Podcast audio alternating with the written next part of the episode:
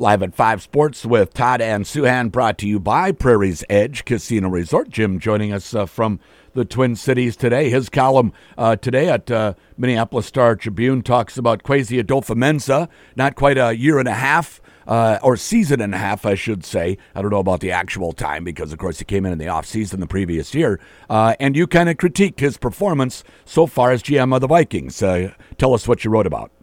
Yeah, I just you look at they've won two games this year. One because of Harrison Smith and Danielle Hunter. Another because of Harrison Smith, uh, Danielle Hunter and Jordan Hicks and DJ Wonnum. Um, and you know, I guess we can we can give this regime credit for bringing in Jordan Hicks. He's been a good player for them. In general, most of the games they've won the last two years have been because of people who were here before Kwesi. Mm-hmm. His 2022 draft, I try to give it the benefit of the doubt for a number, amount of time. It's bad. Uh, Lewis Cine was a healthy scratch this weekend. Uh, they're just not getting much value out of that draft. Jordan Addison looks like a good player, but not you know, but but we don't know how good a player. Uh, the second draft will be better than the first draft, but we don't know how impactful it'll be. Now Marcus Davenport, who had a history of injuries when they signed him to a $13 million contract, now he's going to miss four or five weeks uh, with a high ankle sprain after missing the first three weeks because of other various injuries there a lot of things, and the interior offensive line has not been fixed. Um, they haven't upgraded at safety. They haven't upgraded at cornerback. Maybe Akayleb Evans. I should give him credit for that. He looks like he's going to be a good player. Uh, it just looks like they haven't really fixed the, even despite the 13 wins last year, they still have kind of the same problems they had two years ago. Yeah, and you know, last year's draft we've talked about more because now this is second year. Some of these guys should be performing, and and the biggest whiff seems to be uh, Lewis Cine. What do you think he saw?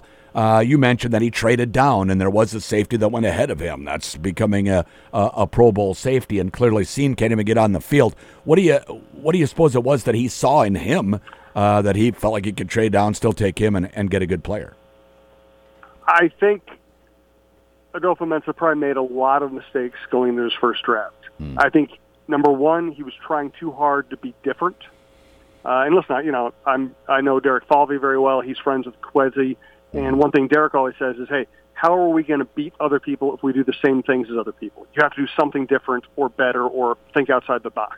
And that's a good jumping off point, but you also have to stay within the realms of of common sense and probabilities, right? Mm-hmm, mm-hmm. So I think Kwesi really wanted to make an impression by doing things completely different in the first draft. So he's willing to trade down. He was willing to trade away from obviously talented players. He was willing to take a flyer on a less talented safety than he could have gotten higher, and he was willing to trade within the division. Mm-hmm. Now we look at it and go, maybe none of those things were good ideas. Yeah. Um, you know, uh, you know, he he passed on Kyle Hamilton. Hamilton looks like he's going to be a star. Mm-hmm. Could have paired with uh, uh, Harrison Smith and given him great safety play, and then eventually replaced Harrison Smith. Um, he could have gotten Jameson Williams. Jameson Williams has had injury problems, suspension problems, but he is a talent, and when he's on the field, he can he can score from 50 yards out. Um, and this team right now lacks deep threats, and he. I think he overrated Lewis Cine because Lewis Cine was part of a great defense. Mm. My concern when they draft again, I try to give him the benefit of the doubt, but my concern when they drafted Cine was not particularly big, not particularly fast, prided himself on being a big hitter, but at his size, was he really going to be an enforcer against NFL receivers, many of whom are bigger and stronger than he was? Mm-hmm. It felt like a miss, and I think it was a miss. Yeah. It certainly seems like it uh, at this point. This year, Jordan Addison, you could say he scored on that one, but beyond Addison, we haven't seen much out of the rookie class for this year either.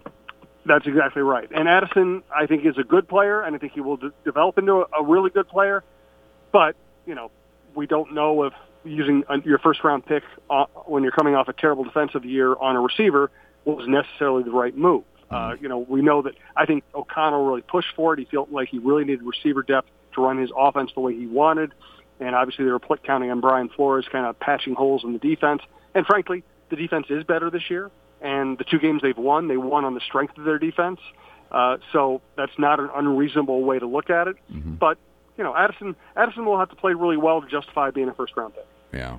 Now I I don't subscribe to Pro Football Focus because first of all, it's kind of expensive uh, each year to to have that. Uh, uh, you know, at your disposal. But I do look at it when it's mentioned by others. I think they have a partnership with NBC, and uh, in your paper today, uh, uh, the Randball column mentions the Vikings actually have a highly rated offensive line. So, what do you make of that? Pro Football Focus missing the mark here, or are the Vikings' offensive linemen maybe better than we thought? I think all Pro Football Focus grades need to be taken with a grain of salt. Mm-hmm. Um, you know, I know enough NFL coaches and have known enough NFL coaches through the years that uh, it's hard to grade when you don't know exactly what a player's assignment was, mm. and it's really and the hardest position to grade outside when you're outside the building. Mike Tice used to tell me this all the time because I used to have to do report cards on the Vikings roster, and he'd come in and say, "Souhan, you blew it. It wasn't the left tackle's job; it was the guard's job." And and so you know, I learned through the years. Don't you know, it's one of the reasons I never write it. I hardly ever write about the offensive line. It's hard to be right on the offensive line, yeah. unless you're sitting in the coach's room. Um, and so I do think this off this offensive line is a good run blocking unit. Hmm. Both tackles are good run blockers. Ezra Cleveland's a good run blocker. Ed, uh, Ingram's uh, strength is as a run blocker. Bradbury is a probably a below average offensive lineman. Ingram is a below average pass blocker. Cleveland's weakness is pass blocking. Um, so as a unit, I would say they are a good run blocking unit a poor pass blocking unit, um, and the trouble with grading them is, yeah. you know, if you get beat by a stunt or a blitz and the running back misses a pit, blitz pickup, you're going to blame the offensive line. Uh, sometimes it's the offensive line's fault because they didn't slide in the right direction. It's just really hard to evaluate them from outside the building. Yeah, sure is. What do you make though of quarterbacks that can help their offensive line, even if they're not, you know, mobile QBs like a Fields or something like a, a Tom Brady who can slip and slide in the pocket? That doesn't really seem to be a strength of Cousins. No, uh, he is a very accurate passer.